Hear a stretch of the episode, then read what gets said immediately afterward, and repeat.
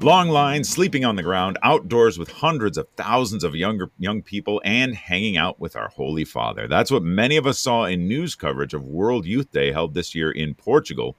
But we all know there's a lot more to it than that. Joining us to talk about their experience at World Youth Day, Michelle Boris, coordinator of Young Adult Ministries at St. Mary of the Lake in White Bear Lake, who led the Archdiocesan delegation, and Paul Lucke, a participant from Our Lady of Grace in Edina.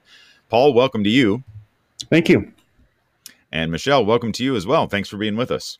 Yeah, thanks so much for having us. Well, Michelle, let's start with you.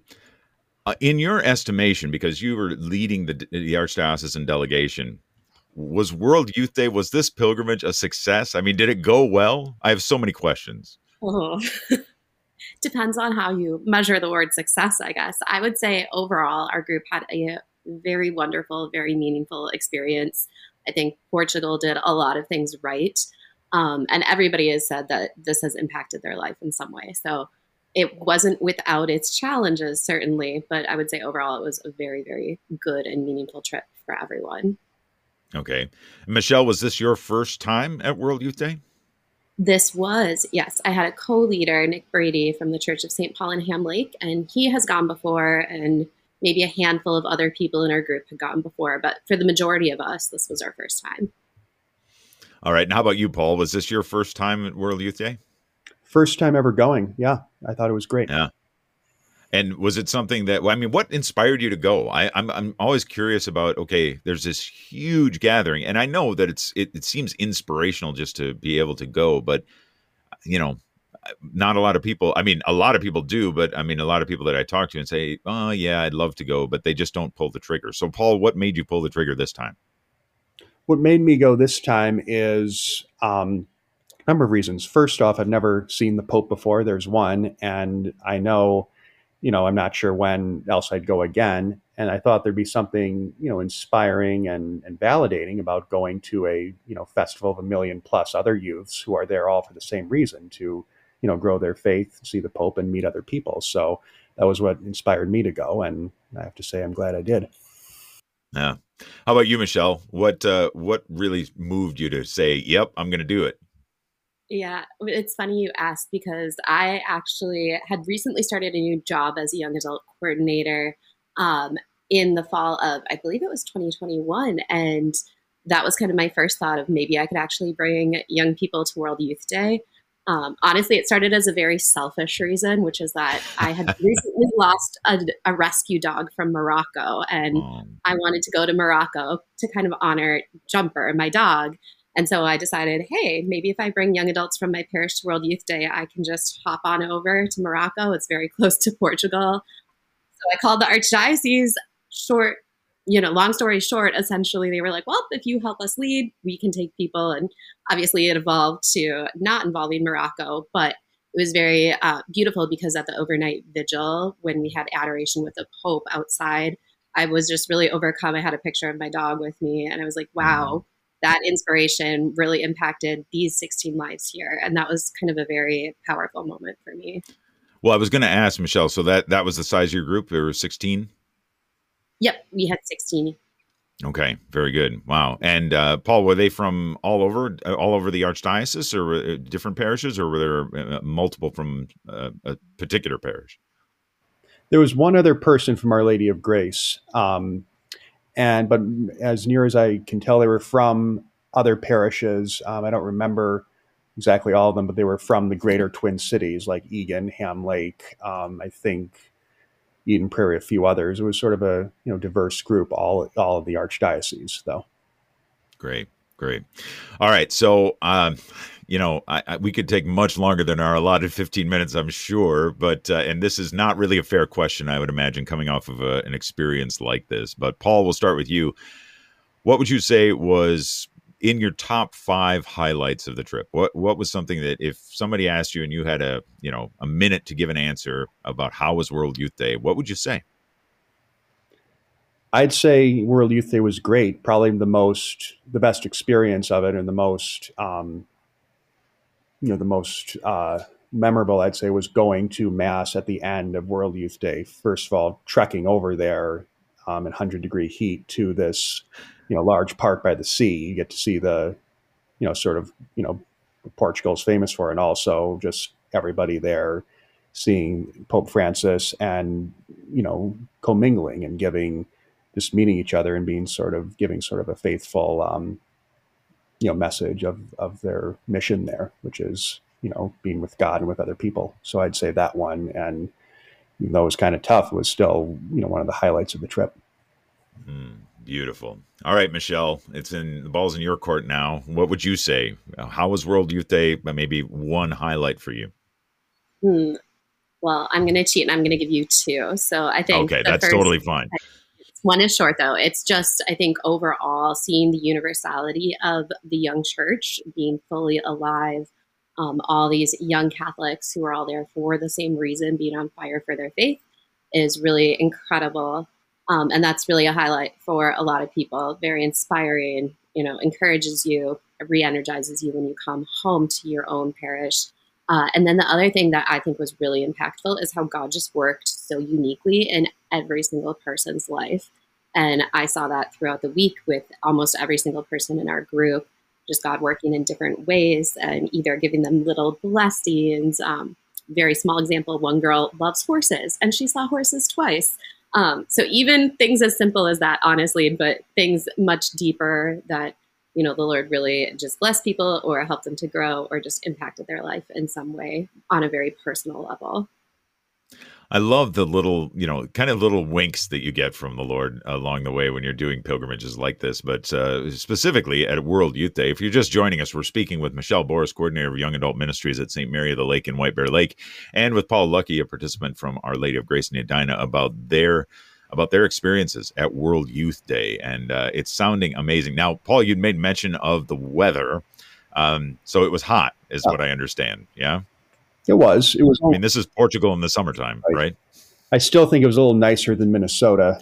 Um, you know, you had, the, you had the sea breeze, you didn't have the Canadian wildfires, you know, blowing their smoke at you, and you know, it was just like you said, Michelle, a step away from Morocco, but just I, I'd say it was pretty nice weather until the last day, and even then, it was, you know, you know, kind of, you know, mixed with the other, you know, more pleasant things going on. So I, I, I liked it. It was, it was hot, but better sort of hot, you know? Now, here's something that I have a question about because um, I had the privilege, uh, you sent over a link to just kind of a photo dump of a lot of your experiences there. And here's something that I, I was actually intrigued by. I mean, I expected pretty much every photo to have a sea of people in it but that wasn't the case. I mean, there were sometimes maybe you got there just early to the to the different sites, and I mean, a few of them. Obviously, there's a lot of them that do have a sea of people in them because there are a million plus Catholic young people there. But um, Michelle, is there? I mean, were there times, and it looked like there maybe have been some times and places and spaces for a little bit of recollection of you know being relatively alone yeah. Or we're just very good at angles. No, I'm kidding. Um, Could be that too. The the guys learned how to take very good photos of of girls in the tourist sites and vice versa. So it was um, it was I would say a combination. Uh, there were some large events. World Youth Day puts on uh, catechesis sessions in the mornings, Wednesday through Friday, and then in the afternoons. On those days, there's always something bigger like the opening mass or events with the Pope, like Stations of the Cross. And then same with the culmination of that overnight vigil. That's where the majority of the people were 1.5 million people journeying overnight and estimated 2 million at the final closing mass in 103 degree weather. It was very oh, intense. Um, but throughout the week, there were a ton of places that just had opportunities for World Youth Day. So there was a place in a location called Belém that had something called the City of Joy, which is essentially easiest way to describe it is a giant ministry fair and a giant confession park. So if you've seen photos of the wow. Pope hearing confessions on Friday, that's where he was. I was there Thursday, missed it by a day. Um, and so then World Youth Day also had different things throughout the city. So uh, even, for example, we went to Sintra and visited a palace one morning. Um, and there were other pilgrims there, but uh, that was kind of one of those things you could go as a group or something to do. And I think it was really wonderful of Portugal to do it that way as well. And whether it was music or just talks in the morning or movies being shown about the faith at different locations throughout the city or a church near us had almost perpetual adoration near our hotel.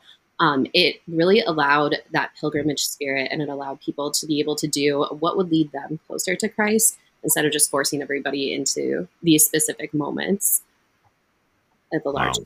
Sounds yeah, yeah. Sounds amazing. And, and, it sounds like it was very well put together as well. Now, Paul, you had mentioned one of your inspirations for going was to get to see Pope Francis, to see the Pope. Yeah. Uh, how close did you get? I mean, did you just see him from very, very afar, or did you get somewhat up close and personal with him? I got two up close and personal experiences with him. Most wow, most of it was him on a projector, him on a giant screen. I saw him first when he drove into um, the park for the opening mass. He just went by two seconds on his Pope Mobile.